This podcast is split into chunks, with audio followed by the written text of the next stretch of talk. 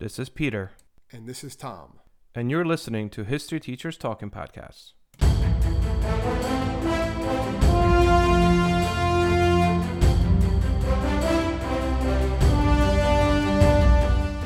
All right, this is Peter Zablocki and Thomas Reska, and welcome back to the podcast. Hello, everybody. All right, Tom. So since I uh, it's my job to set you up on this one, what is our topic today, Thomas? Today we're going to be looking at the Red Scare. Well, the two Red Scares, the first Red Scare and the second Red Scare, and just basically what is a Red Scare, what happened during these two time periods in American history, and just how it's um, affected the country at that time. And it was massive hysteria and everything that goes with it. Yeah, I guess kind of what we could learn from the from the events. But uh, we should also mention that this was suggested to us by one of our listeners, so thank you. Uh, let's uh, like you know, Connie, want to give us a little overview, Tom, about like more or less what is the Red Scare? Well, again, there's more than one, right? So a Red Indeed. Scare is basically the um, it's the promotion of widespread fear, right, of a potential rise of communism or anarchism by a society or a state, and it usually refers to these two periods in American history. Um, the first Red Scare, which occurred immediately after World War One, revolved around the perceived threat of, of the American labor movement. You had a lot of unions coming in, and that- we Yeah. saw what happened in Russia with the Bolshevik Revolution. Um, so a lot of this political radicalism that was going on. The second Red Scare occurred really right after World War II. So you see these. It's basically we win a war, but what's what's going on after the fact? We're kind of worried about what happened in other countries during this time. And again, the second Red Scare starts after World War II and was preoccupied with the perception that the nation or these foreign communists were infiltrating the government, right? And um, like spies, and they were trying to slowly turn the federal government into a communist state. And the reason it's called the Red Scare is because uh, typically red flags are typically used by communists. So that's when that's why it became known as the Reds, the Red Scare. I guess the plan for today is we'll we'll kind of start off with more or less some comparisons between socialism, communism, um, anarchism, uh, and capitalism, and kind of explain, I guess, more or less why Americans would be afraid. And you kind of mentioned this, but I guess we'll, we'll obviously elaborate on it. Why Americans would be afraid of communism, and then from there we'll jump into the first Red Scare in 1920, and then we'll hop over to the second one, and that hopefully should give a really good in- overview of um, of these Red Scares. Of and these time oftentimes- period, yeah. yeah, time periods. And I think oftentimes when we think of the Red Scare when we are teaching it, people forget that there was two. Um, everyone Yeah. always kind of focuses on the McCarthy era, and they forget that this is something that originates during World War One. Really, Yeah, the the first one. The first one was much. I think people were more afraid almost. A lot. You Yeah. can make that argument, or it led to a lot of some change. Like it led to the um, Sedition Act of 1918, Absolutely. which we'll get to. communism versus socialism versus capitalism and anarchism. Um, but the main difference between socialism and communism itself, right, is that socialism is more comparable and compatible with democracy and liberty, whereas communism involves creating an equal society, ultimately through like an authoritarian state, uh, and it basically denies any basic liberties, right? Um, Well, the, the idea is everything's supposed. It's communal, right? That's what a communist is supposed to be. And really, to become a communist society, you have to be a socialist society first. yes, it's like on that- socialism is like a step towards It, it's a step communism. towards communism, which and really, there's never been a true. That's the thing. They always like, oh, we're afraid of communism, but there's never been a true, true communist country. And No, really, yeah, not there's as been Marx. com- Yeah, yeah, not as Marx describes it. So you have these communist communities maybe that last a while, and students always ask me, well, why do they always fail? And I always say, like, well, you like stuff, right? People like things. You like having your Xboxes and your iPads and your Apple Watches and stuff like that. You don't have that in a communist society. It doesn't exist. It's not something that's considered valuable. But you know, you have these little societies. Kids, as generations go on, they might see these kids, you know, somewhere else that has these newer technologies. They're going to want that, and then that's it. Human beings want things. That's why communism is very difficult for it to actually work. Socialism is a slightly different story. and communism we should mention is also is it's a political system as much as it's economic it's an economic Yeah. and political system right And, it's a way of life, right? Yeah. exactly and it's it's all based on a single party government right it's mostly ruled by dictatorships as you mentioned and the idea here is that you're this government's supposed to equalize wealth and power in a nation communists think of the the word the root word of communism is uh, community really people rule again that's why we said and as you mentioned it's never really existed per se because it always turns into a dictatorship but it's a the ability of people to kind of take over and rule themselves right in order to equalize this wealth and power right communists would technically put an end to all private property, basically government ownership of factories, railroads, businesses. The government would ensure that we are looking at an fair society. Prices are set by the government. Um, there's an equality of income, so wages are set by the government. Completely authoritarian state. Now versus socialism, it's kind of like a. It's not really based on revolution. It's there's still democracy involved. It's kind of like a mix of public and private sector. So there is some individual liberty versus an authoritarian state. Um, like Theoretically, yeah. it's right? more like this. I used to say like basically this in a like a capitalist society, people control like private private people control the means of production. In a socialist society, the state controls the means of production. In a communist society, ideally, it's supposed to be all the people control the means of production. Yep. It just doesn't always ideally work that way. Yeah, and the way Lenin uh, kind of did this uh, with um, Soviet Union, his first first Bolshevik revolution, he wanted the Soviet government that would basically be ruled by directly be ruled by councils that were made up of soldiers, peasants, workers. That was his way of like bringing these councils together. That way, people are directly ruling. But obviously, he would oversee all that. So um, there's also anarchy, which is, I guess, complete distrust of government. Ultimately, it's like no government whatsoever, right? Yep. It's it's just um, yeah. And then you have, you know, good old capitalism, which is our system of, you know, it's our economic system uh, of competition. You know, the idea that you could get ahead by doing something, by not being limited by the government, by not necessarily being. Socialism. There's there's some government oversight, and again, that's not that wasn't always the case. That would be like you know that starts with well, you have some of it, but obviously the New Deals and yeah. the New Deals a lot of examples of that, right? Future podcast. Yeah, future but podcast. Ha, you have all those. Actually, I, I was reading all of all of the research for this. There's a lot of future podcasts that were going over some of these things, like the Bolshevik Revolution and yeah, Lenin. We can just stuff. do just do Lenin. I read a book on Lenin. It was actually really good. Uh, it's called The Lenin Plot, and it was how the United States tried to assassinate Lenin. Um, it was a very interesting book. So, the Russian Revolution. There's two of them. A lot of people don't know that. The first one fails. Um, and ultimately that is repeated again, and you have the second one, which is a little bit more successful. Um, remember, Lenin gets kicked out, and then doesn't the Germans help him? They sneak him back in. They do. Because World War II is going on. World War One is going on. Yep. So essentially, why there's a fear here is that this revolution, basically between 1890 and 1910, um, the population of major Russian cities uh, doubles. Right, it results with overcrowding, destitute living conditions. I mean, it's it's essentially mm. terrible for the common man in Russia, yeah. it's and it's horrible. So now you have these large protests uh, start off in 1905 uh, of Russian workers. It, this starts from, and this is important for later on what we're going to talk about, because these large protests start by Russian workers uh, in the labor unions, really, and it's against the monarchy. And this leads to this bloody Sunday massacre in 1905. Hundreds of unarmed protesters are killed and wounded by the Tsar's troops. And this is a failed revolution. These guys are trying to ultimately take over the government, but they're doing this through workers unions you know i mean like russian workers and this is this plays a really important part for us in our you know podcast today but they succeed in doing this second time around the february revolution february 1918 right i think it's 1918 yeah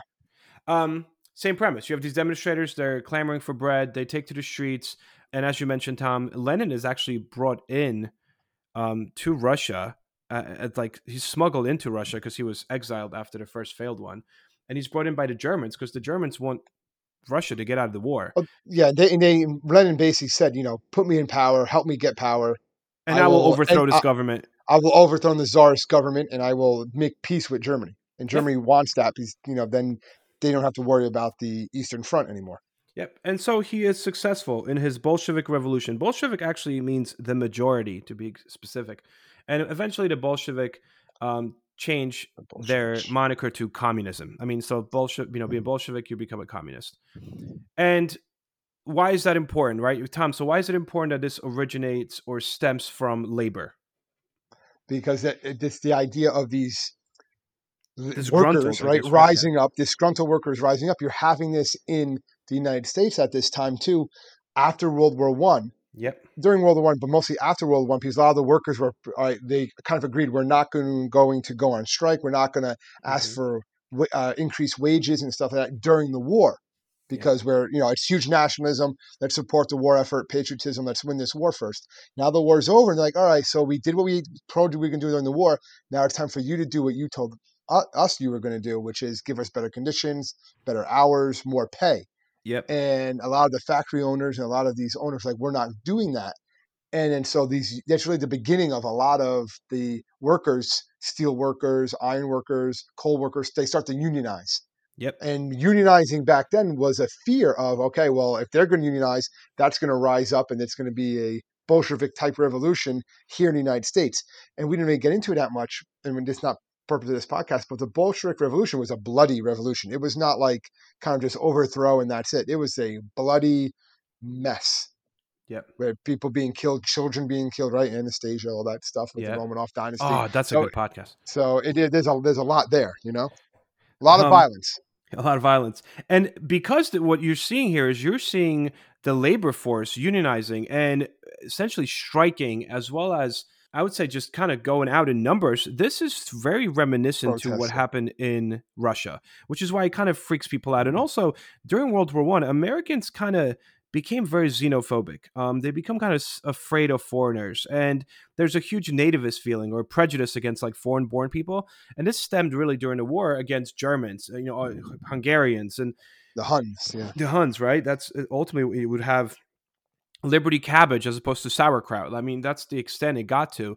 So all this, these nativist fears and xenophobia that was kind of directed against the quote, you know, quote unquote bad guys of World War One is now shifted over to like, wait a second, like the Russians were kind of radicals and the labor overthrew a whole government. Like, hold on a second. So this becomes a, a really a, a, a fear, a genuine fear, which is only further compounded in January of 1919 in Seattle. Did you read about that one? That's So- the um, Shipyard. Yeah. Yeah. Yeah. So in 1919, 35,000 shipyard workers in Seattle go on strike, right? And they want wage increases, they want better hours.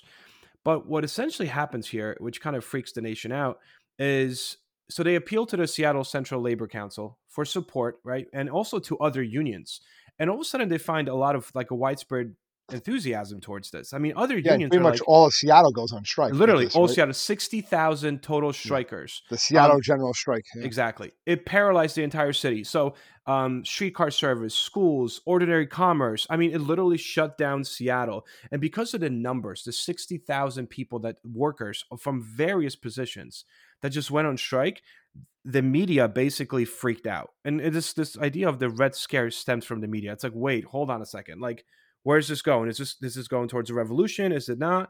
And that's also when you start looking at the fact that a lot of these labor unions um, were becoming kind of infiltrated by a lot of socialists, right? Well, there was a huge well that there was just a lot of immigration coming from southern and eastern Europe after World War One. So they're coming into the country and they're bringing a lot of those ideas with them. And you know, some of them are communist, absolutely. Some aren't, but Yeah.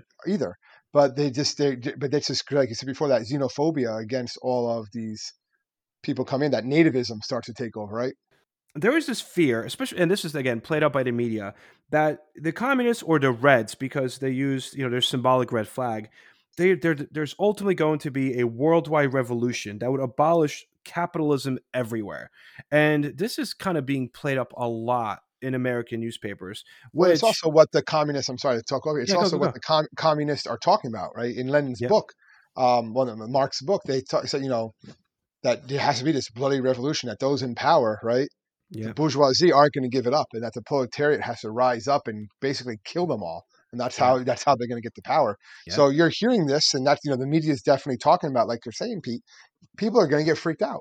They just Yeah. fought a war. They have these one set of ideals, and now they're seeing all this you know labor strife and protests and stuff like that. It's mirroring what happened in in Russia, so they are kind of they're worried that it Yeah. could happen. here. They think it actually could happen here. Yeah. And as you mentioned, I mean, most of the working people are a lot of them are immigrants, you know, and and that's also why the xenophobia aspects, like, well, what are these guys planning? And the Communist Party actually forms in the United States uh, around this time, and there is a claim that about seventy thousand radicals um, ultimately joined some of uh, the different unions across the nation. One of the bigger ones being the Industrial Workers of the World, the IWW. While there's this feeling of, okay, why are all these um, unions and labor strikes going on? Why is everyone complaining? Why are they all rising up? While this is happening, uh, all of a sudden you have these dozens, right, of bombs are mailed to government and business leaders across the nation. These bombs are sent over to essentially really known business leaders and Yes, yeah, government, yeah. right? And this is government where build government buildings, yeah, business leaders, yeah. absolutely, and the one that leaders. really becomes important, Tom, right? Which one? Which one is really the one that kind of sets this time? Well, they period? they said a um, Richard Palmer, right? yes, They put a bomb outside of his house, but I believe the um, guy himself got killed in the blast. like Yeah, the, so the bomber himself. he blew his he face off. Yeah, he didn't get away in time, right? Yep. So U.S. Attorney General, um, you know, a um, a Mitchell Palmer is already trying to like eradicate, you know, what many Americans see as a real threat. Like he's already going after these communists uh, that he thinks are infiltrating these unions and causing these bad ideas. And then, as you said, Tom, someone tries to blow up his house where his family's in there, and they accidentally blow their themselves up, and the house is Yeah. destroyed. And he takes and Palmer takes this personally. Very much. His family was in a Yeah. house, and they survived. But that's all right. So what does Palmer do? He's going to go around what becomes known as the Palmer raids and basically doing illegal searches, seizures, unwarranted arrests, and he's rounding these people up that he believes are radicals, that they believe are radicals, and they're basically rounding them up and getting ready to deport them. They had no real due process. And really, a lot of it's hearsay. Yep. You don't like you don't like your neighbor, or my neighbor's a communist. It's almost Yeah. like the Salem witch trials, right? And then Yep, that's yep. what it's often compared to these these red scares. And that's what you want to do. You want to get back at someone, you just call the the these phone numbers. You just call the police, or Yep. whatever, and tell them the guy down the street's a communist. I've seen him, you know, talking about it. He has a hammer and a sickle, right? He's wearing a lot of red. He's a commie. He's a red. And then you know the Palmer raid, the Palmer and his men are going to come and pick him up. there was no due process. They would show up at someone's house and someone would speak to them in an accent. They're like, "Yep, good mm. enough." Boom. They would Yeah. just deport them You're a like, that Yep. day. We we also should mention that Palmer, um, being the attorney general, he appoints a really young Edgar J. Edgar Hoover, Sugar Hoover. uh, yeah. who like that should be a podcast, who like rules over the FBI and so basically begins the idea of an FBI here. Um, and it is J. Edgar Hoover that is like a you know right hand man or the extension of of Mitchell Palmer, and they're the ones hunting all these um, different communists. But eventually, this gets extremely out of hand, and people believe that Palmer was really doing that because he was kind of looking for some form of a campaign issue to gain some support for his presidential aspirations. But that never came to fruition because the public eventually decided that Palmer just didn't really know what he was talking about, and you know, newspapers started to turn against him, which ultimately leads to the end of Palmer raids, which you might say kind of slowly the brings the was- end. yeah, this for first Red Scare. Scare. It was Yep. basically him and then um, Hoover's also kept on talking about May Day, right? Because I'm saying Yes, that in May Day of 1920, it was there was going to be this huge uprising, and everyone get ready. There's going to be this huge uprising on May Day, and it came and passed, and nothing happened. Yeah, And then that's when you started seeing the public opinion. But the big thing was in the courts. A lot of the courts started ruling against Palmer also. And that pretty much put an end to his raids. And when the Palmer raids stopped, like you said, the first Red Scare pretty much fades Yeah. away. Doesn't say some of those ideas are still there. The Americans are not suddenly in love with communism Yeah. and the idea of communism or even immigrants, but it's just kind of like, all right, they, it's not. There's not going to be a revolution. There's some of these people here that have these ideas, but there's people that have all types of ideas. So be it. And they're just moving on to the next thing. So Palmer basically ends, and as you said, this more or less ends uh, the first Red Scare. But one thing before we move on um, that I wanted to kind of touch upon is that it is during this time where the idea of being a communist or being an anarchist or socialist gets thrown around by Palmer at African Americans. Like race is brought into this. hmm and this is also brought in like African Americans are agitators and and labor unions and so on and so forth. And this idea is brought in, and it kind of you could say that Hoover sticks with this. I mean, Hoover eventually calls, you know, in the fifties and sixties, he calls Martin Luther King the biggest communist. I mean, so Hoover's idea of Yeah. tying communism, anarchism, and all these things to African Americans begins here in 1919. It's So- also a way of again to, to politically destroy someone or to discredit someone is you just call them a communist. Yep. It doesn't have to be true, but you're Yep. saying that, and the tone, the idea of a communist is so negative in the United States at that time that by just calling someone a communist, that that that, that was that was enough. Yep. Let's kind of fast forward. Um, as you said, it's not like communism is not a thing. Um, because let's put it this way: by the height of World War II, so we're looking, you know, like let's say I, I think it was like 1944. Uh, there was about 80,000 Americans that claimed membership in the Communist Party.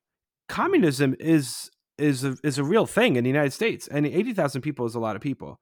Um, and also, we should mention that during World War II, at this time we are technically friends with the Soviet Union. I mean, at least for the latter part of the war. Right. So like, you're right. The, the enemy of my enemy is my friend. Exactly. That, that, that's what that's basically the mindset. So they were considered the lesser of two evils. yeah. Right. It's calling Stalin lesser of two evils, but still, that's that's something. But then to be discussed. Right. So now World War II ends, Cold War starts, and this early Cold Wars kind of has a lot of Americans believe that there is actually some decent reason to be concerned about the security of the United States. Right. Oh, yeah. Um, well, yeah, those those fears weren't unfounded. The yeah, Soviet absolutely. Union, for a long time, was carrying out carrying out espionage spy activities inside of the United States with the aid of U.S. citizens, even during World War II. This Mhm. was going on. So that apprehension about the Soviet Union grew as the Cold War heated up. It kind of made sense. I mean, you kind of it, it was happening. Yeah, Yep. So on a certain level. Uh, yeah, absolutely. And actually, a lot of the documents were released in the 90s after um, Soviet Union fell. And we just, at that point, we really discovered the scope of how many spies were actually in the Oh, yeah, United yeah. States during like the years directly after World War II and during World War II. They're just trying to get our military secrets. They're trying to somehow be a step ahead of us. Hello, this is Gary Girod welcoming you to check out the French History Podcast. Our main show covers the history of France from the first humans until present. If you liked Mike Duncan's The History of Rome and wanted a similar program covering the land of beauty, culture, and love, we are exactly that. We also host world renowned scholars who have delivered guest episodes on their specialties, including 18th century pirates, revolutionary booksellers in 20th century Paris, the special friendship between the Marquis de Lafayette and Thomas Jefferson, and numerous others. Learn what you love and listen to the French History Podcast today.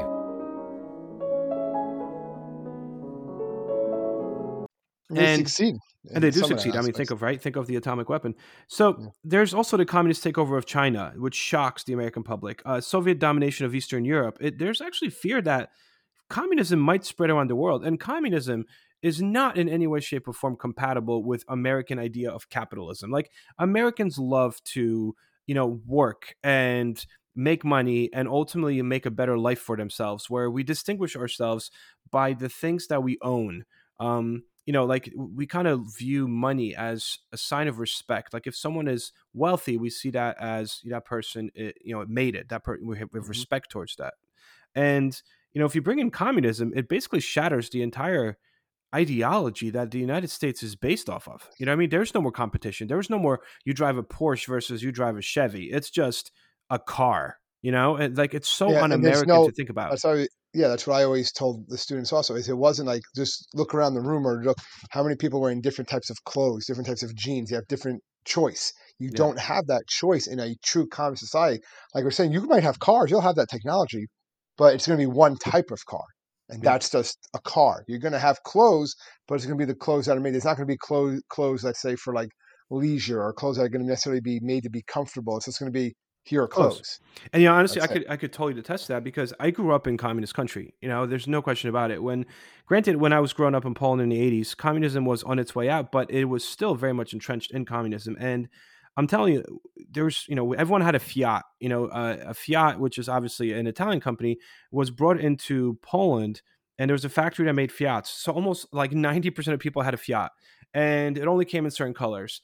And uh, the clothes we wore were, were all very similar. Like everything really was like there was no chains, there was no McDonald's. I mean, when the first McDonald's opened up in Russia, I mean, Uh, you could, you could days YouTube wait. this. You had to wait for days. Yeah. yeah. you could YouTube this. People waited for days online. And all Like, it was they was got- a Big Mac. I think all they sold was it Big. Mac, yeah, Coke and it- Fry. But because there's heard of it. choices though. But there's choices, you know. Yeah. which is crazy because there's well, it's idea that- definitely yeah. I mean, it's crazy for people who've never who've always had that choice. right? Who've always had those things. But like you said, that paranoia was very real. Um, to get back to that, um, yeah, so like let's. You want to hit up like yeah, Truman loyalty boards, right? Yeah, well, yeah, Executive Order 9835, right? Also Yep. known as the loyalty order, which basically mandated that all federal employees had to be analyzed. So they had like a background check, and they Mhm. had to determine whether they could they would be uh, loyal to the government. And if they was determined they couldn't would not be loyal to the government, they wouldn't have their job. They would be further investigated. They wouldn't necessarily be thrown in jail, but they'd be basically blacklisted. Yeah. And this is where the FBI really gets involved. You know, in 1947, under this spy on executive order. They just spy on everyone. Yeah, I mean, it was like you know, the And they enforcement did it for years. They did it forever. years. I mean, extensive background checks, all federal Yeah. employees, applicants for federal jobs. I mean, they were looking for anyone basically that potentially had anything to do with communism or knew someone that had communist um, ties. From 1947 to 1951, um, the government loyalty boards investigated 3.2 million employees. And actually, if you think about it, they only dismissed about 212 as security risks. Um, but another like 3,000 people resigned because they did not want to be investigated or felt that the investigation like violated their constitutional rights. Yeah, they were just like, that's enough. It's not worth it. I'll go. Yeah. I'll go work in the private sector. I'll do Exactly. something different. which is nuts. And then you have so after this loyalty review board, which is kind of the first step by Truman in 47 to be like, all right, we got to like figure out how many communists are here. Then you have the House of Un-American Activities Committee. Yeah, which And- took place in the House of Representatives, right? Yes. Yep. Um, so it's this new uh, agency basically that is also investigating possible communist influence, right? But this one is both inside and outside of the United States government. Um, Yeah. The biggest the- one was that they were dealing with the Hollywood Hollywood Absolutely. right? Yeah. It was huge. Okay, so so what happened there, Tom? Well, they put this committee together, and they're they're searching. They're going through all these Hollywood actors, Yep. and it was under pressure from the negative publicity aimed at their studios. So a lot of movie executives created what's called the Hollywood blacklist, that basically barred a lot of these um, suspected radicals Mhm. from employment.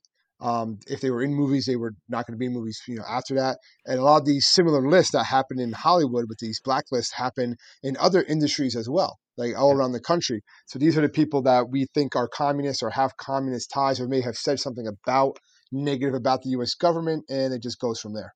Yep. We should mention that this is kind of ridiculous because what they're saying is um, HUAC is is obviously the acronym for House Un-American Activities Committee, but what they were saying is that there's such a huge communist influence in movie industry. They believe that communists were sneaking propaganda into film, and they would point to these different pro-Soviet movies that were actually made during World War II because you know we were friends with the Soviets. But it's like, no, that's no good. It, it would make sense at that time, yeah. I mean, think about remember World War One, um, when they said that any movie that was made against the British or made the British look bad and they were allies was was bad, according to the Sedition Acts. So there was actually a case in U.S. Supreme Court. Uh, the movie that came out during World War One, I'm a little off topic, but it pertains, was um, the Spirit of 1776. It was a movie about um, the United States American Revolutionary War against the British. So obviously, the British, the redcoats were the bad guys.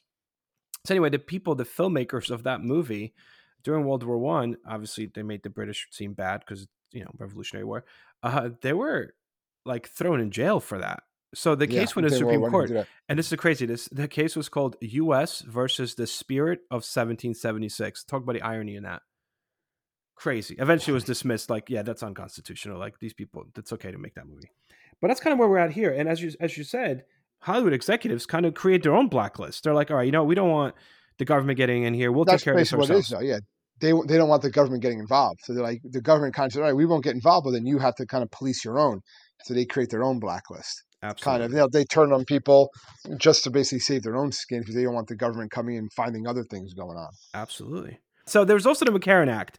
Essentially, as Hollywood tries to rid itself of communists, Congress decides that Truman's Loyalty Review Board just, just does not go far enough, like in protecting national Oh, security. yes, So in that's what 1950, they passed this McCarran, in, um, I think it's McCarran Internal Securities Act, something or Security Act. Um, it requires all communist organizations in the United States to register with the federal government. So now, like, if you are communist, you, you like we need your own file, right? It also made it unlawful to plan any action that might lead to an establishment of a totalitarian dictatorship in the United States. Um, and immigrants suspected of promoting communism or immigrants that are coming from Eastern Europe or Russia will essentially barred from entering the country um, and or departed. So Truman thinks that this is kind of like not okay. So he vetoes this bill. Um, he says, and this is a quote from Truman In a free country, we punish men for the crimes they commit, but never for the opinions they have. Um, because he's saying basically, if you believe in anything that's semi quasi socialist or communist, like you should be deported. Um, and Truman's like, no, that's not that's not how things should be. But anyway, Congress um, actually overrules his veto and it enacts the law, which is kind of crazy. And then Tom, Very did you hear about the? it- Sorry, go ahead. no i'm saying it's very crazy yeah because you're supposed to be able to believe what you want Exactly. That's um, that's, the the whole- American that's way. the, that's the whole that's the whole basis yeah It's nuts. Did you uh, read about the Venona project? I did read. I did see about the Venona project, but that comes much later on, right? Yeah, That's it's- 1995. 1995. Yeah, exactly. So this it's originates in 43 and it is 95. Absolutely. This is cool though. In 1943, the US Army Signal Intelligence Service, right, uh, begins the Venona project. And basically the organization, the US Army Signal Intelligence Service, is the precursor or predecessor to what becomes known as the National Security Agency or the NSA. So the project's goal was to decode any messages that were sent by Soviet intelligence agencies and they had you had like thousands of analysts and they basically decoded enough to learn that soviet spies had infiltrated essentially all levels of us government like we knew this in the 40s Yeah, we Um, knew that they were in the Manhattan Project. exactly that's how we figured all that out so Yeah. 3000 as you said 95 3000 decoded messages um, that made up this entire venona papers um, were declassified in 1995 and it confirmed for a fact that 349 U.S. residents had secret relationships with Soviet Union, and therefore that the suspicions that HUAC, um, as well as the McCarran Act, had like about you know communist spies in the U.S. were not necessarily unfounded. Like something else happens. You know, obviously, in 1949 is when the United States learned that the Soviet Union has exploded the atomic bomb. In Um, 1950, nuclear German monopoly is over. Yep. Exactly. In 1950, German-born physicist Klaus uh, Fuchs admits that he gave Soviet Union information about this atomic bomb. And while he admits that, in his questioning, names come up of Ethel and Julius Rosenberg, um, who were essentially like minor activists in the American Communist Party, but they were implicated enough in this Fuchs case. So, wh- who are Ethel and Julius Rosenberg, Tom? Well, they're basically an American um, civilians that were Yep. convicted of spying on behalf of the Soviet Union, and they were accused of providing top secret information on like jet propulsion, radar, sonar engines. But the biggest was the nuclear weapons designs, and this was during the time like prior to the Soviets detonating their first atomic bombs. Uh, they were actually convicted of spying in 1951 and later executed by the government in 53 Yeah. and uh, they were the first American civilians to be executed for such crimes um, during peacetime. Yes. And that's what freaked people out. But that was the whole point. The point was to freak people out.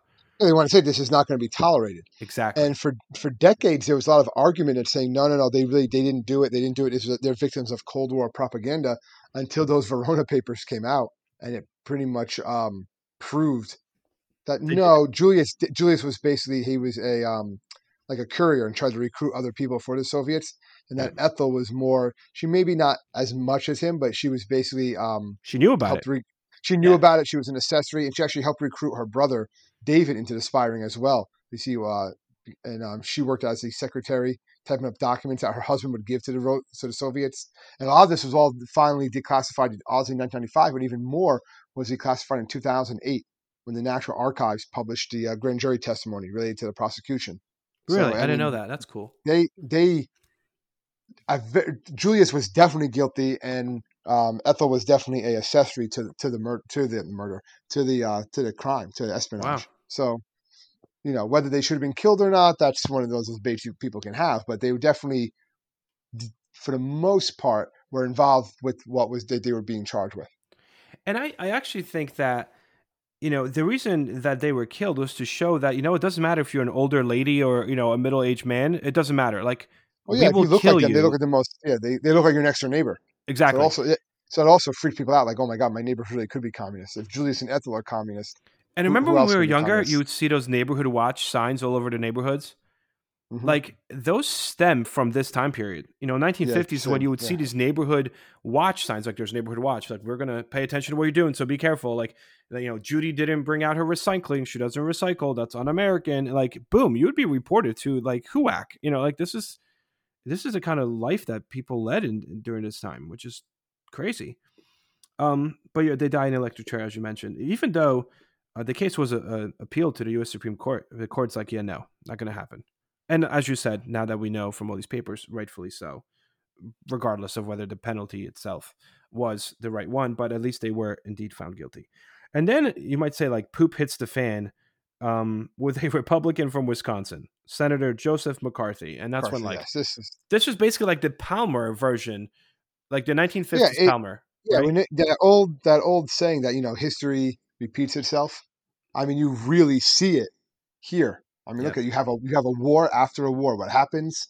Okay, You know, Yep. a- a- we start to have these feelings that Russia is changing or becoming more powerful in both of these scenarios, right? Yeah. After World War One, after World War Two, and um, you know, you're seeing a lot of anti-immigrant feelings, and then you're having this fear of communist takeover, and you have the, a loudmouth that comes in and tries to basically use it to their own advantage for their own political gains. Yeah. So just a quick thing on Joseph McCarthy before you get into like what he did.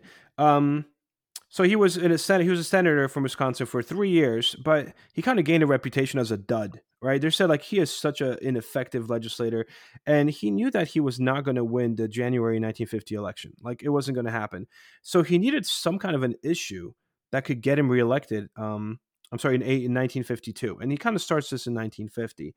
So he looks for that issue, and, and he kind of decides that you know what, I have an issue. I'm going to basically say that I know for a fact that there's communists that are taking over the government. And that's kind of when, you know, this whole thing starts. Well, yeah, he stirs up this fear in the United States that the communists will infiltrate the, the government, and he said he has a list, Yeah. right? That there's at least 81 separate cases, but even more than that. Yeah, he, the Um, list keeps on growing. It starts 57, Yeah. then the next day he's like 81, and then like a week later he's like Yeah, so he's saying he has this, and these are suspected. These are communists. Like he's saying, guaranteed. This is a list of names, even though he's never he never showed anybody never this enough. list of names. So he provided little or no evidence, but this pro- it did prompt the Senate to call a full investigation hearing, and that's when he starts to call these people to it. When he's you know those famous lines you can see him on YouTube, on TV. You know, have you now ever been a member of the Communist Party? And he's just basically doing this to advance his own political career. Yeah. And this becomes known as McCarthyism. It's the 1950s, Yes. and uh, the McCarthyism actually refers um, specifically now uh, to an unfair tactic of accusing people of disloyalty without proving any evidence. Like this guy's He- name now took on this definition. over, yeah. And You he's know, just calling people out. If he doesn't like you, you're a communist. Yep, just accusation after accusation after accusation. And Absolutely. people got afraid to call him out on it for the most part, at least early on, because they didn't want to be labeled a communist. That would be Mhm. the end of them, you know, politically, or at least, you know, people are going to look at him a little bit different. You just call someone a communist back then, back during this age of McCarthyism, that, that's a death sentence for your career anyway. Absolutely. And there was no like you no longer needed proof of any communist No. party connection. Like that wasn't required. As long as someone's like Why- you're a communist, and then FBI would literally start an investigation against you. I mean, they compiled lists of like millions, right, of people just questionable with any form of questionable political views. And these kinds started spreading to different branches of government, universities, labor unions, private businesses. Essentially, Americans feared that if they did not take actions against the listed individuals, like, oh, I think this guy's communist, but what if I don't say anything, you know? Like they might themselves be labeled soft on communism. So now, before you know it, people are like, mm, Judy didn't take out, you know, the trash the other day. Uh, I'll call somebody, you know? So thousands of Americans, essentially, as you mentioned, lose their jobs for political reasons. Like, Yeah, this- and, all, yeah, and absolutely. nothing And it stops this guy. No, nothing Nothing. stops, and it and it changes, uh, like uh, how the Americans, um, like the temperament of American society too. They're just like afraid of communist espionage. There's films like My Son John, which is about like uh, parents' suspicion that their son is a spy. Right? It's just like a movie like you have to think your son could be a spy. Who even knows it? Like the Cincinnati Reds, that's a baseball team. In case you're, you didn't I, know Peter. what that is. They actually temporarily changed their names to the Cincinnati Redlegs because they wanted to avoid, you know, losing money and career run, career ruining um, baseball play, ruining the baseball player's career because you know they were called the Reds, the communists. So they actually Right. changed their name from a number of years to the Redlegs. Just to, That's, that's nuts. Crazy. Well, think of it this way: like to kind of go with this idea of like fear of communism having no limits. Um, I read somewhere that in Indiana, professional wrestlers had to take the loyalty oath. Like to be a professional wrestler, you had to take a loyalty oath. And then ex- there was different experiments that were ran by newspapers um, in the 1950s, where these newspaper journalists would start walking up to pedestrians on the street, and they had um, they basically had quotes of the Declaration of Independence, and they would ask pedestrians on the street to sign these petitions that quoted the Declaration of Independence, um, and no one would sign them because they were afraid that the ideas that were written on there were communist. Like it was quotes from the Declaration of Independence. Like that's insane, you know. That's, that's So- upsetting. How does how does uh, McCarthy end? What happens here? Well, basically, he keeps on going around accusing people, accusing people until he goes after the army. Yep. And that was basically his uh, downfall because he goes after the army at the Army McCarthy hearings, and the army lawyer Joseph Welch famously calls him, you know, famously says him, you know, have you no decency? And then after that, a lot of the um, colleagues they kind of start to denounce him in 1954. And they're saying, yeah, he's because he kept they keep on saying, you know, show us the list, and he's not showing them anything. So they kind of just he's losing his steam. People realize that he's all talk, that the communists have not infiltrated the government to the level that he says, that there's no communist uprising about to happen. Very similar to what happens in the first Red Scare, right? When May Day comes and go- goes and nothing happens, everyone gets fevered up, right? This is it, this is it, this is it. And then nothing happens and it just kind of fades away. He loses credibility. And when he loses credibility, the ideas of the Red Scare don't go away. I wouldn't say the Red Scare ended, but McCarthyism ends in 1954. Yeah, and then three Red years Scare later, stays on. Yeah, three years later, um, he suffers from he basically becomes an alcoholic. Um, oh, yeah. and then three years later he dies, uh, and that kind of ends this whole idea of like McCarthy's you know downfall. But so what happens? I mean, I would say that more or less after McCarthyism, people kind of realize like, I mean, obviously you have this idea of there's a fear of an H bomb, there's an arms race now, people are building bunkers, um, you know, and all that stems from I wouldn't say directly red scare of communism within the country. This is more of red scare in the sense of you're afraid of communists outside the country that are going to like bomb us. But I would say that McCarthyism kind of wouldn't you say that kind of brings red scare to, more or less to Well, it doesn't. I don't. It, it gets rid of the fear that there's going to be a communist uprising in the U.S.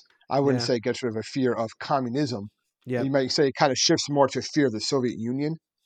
Yeah. But still, if you're calling someone a communist at this point, it's still like a bad. uh you, know, you call someone a communist now, it's, I don't know if it holds the same weight as if you called someone a communist back in the 50s or 60s or even 70s.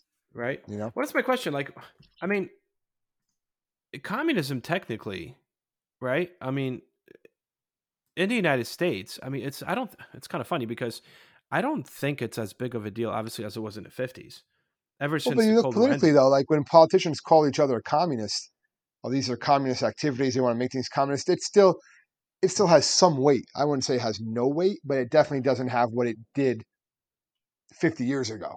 yeah, Um, but the trend, it really did. Like you had a lot of these rulings, and it did. A, it did impact the United States. You No. calling someone a communist even today is still, you know, they might you might get a couple extra looks from like law enforcement. I can see that that definitely still happens. They, they're still going to be politically, uh, you know, a, a candidate who's a communist doesn't really have much of a chance of winning anything. yeah. Well, actually, the last time a um a communist party ran um for presidential in a presidential election was in uh, 1984. Gus Hall was their presidential nominee. Yeah, so they, the they have no political Communist power Party. really. I mean, right now, I mean, it's still a thing. I mean, there's still a communist party in the United States. Yeah, but what it also shows is that basically, I guess we didn't touch on that much, but like a lot of the like the censorship that happens, and it really is it's an example of how these unfounded fears can compromise like the civil liberties that we hold so dear to ourselves. You have these fears of this uprising, so we need to keep the public safety, so we have to sacrifice our individual liberty to keep public safety. It's always that balance between the two, you know. Yeah, kind of like what- I kind of bring that up when I talk to my students. You know, when we talk about the Patriot Act, it's the same thing. Like, Yeah. Eh, like what price uh, are you willing to pay for perceived For your f- feeling of safety?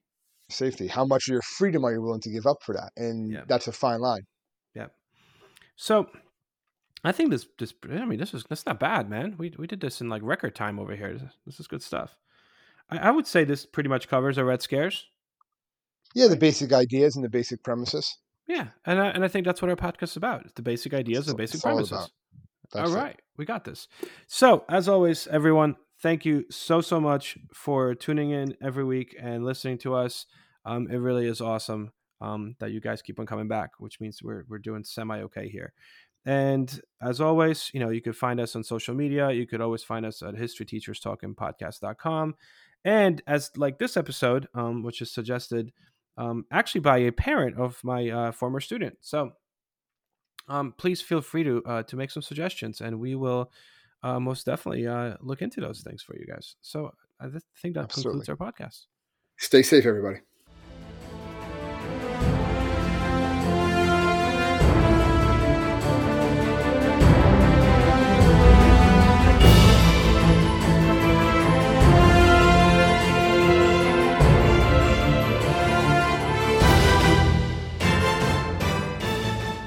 Hope everyone enjoyed our podcast, and if you would like to email us, you can do so at historyteacherspodcast at gmail.com. I'm Ken Harbaugh, host of Warriors in Their Own Words, a podcast that presents the unvarnished, unsanitized truth of what we have asked of those who defend this nation. As a country, we need these stories more than ever. Stories from Americans who have borne the battle, including 30 year old remastered interviews with veterans from World War I recounting their time in the trenches of Europe and with veterans from World War II, Korea, Vietnam, and from our most recent conflicts in Iraq, Afghanistan, and other battlefields Americans may never have heard of. Hear their stories by listening to Warriors in Their Own Words wherever you find podcasts.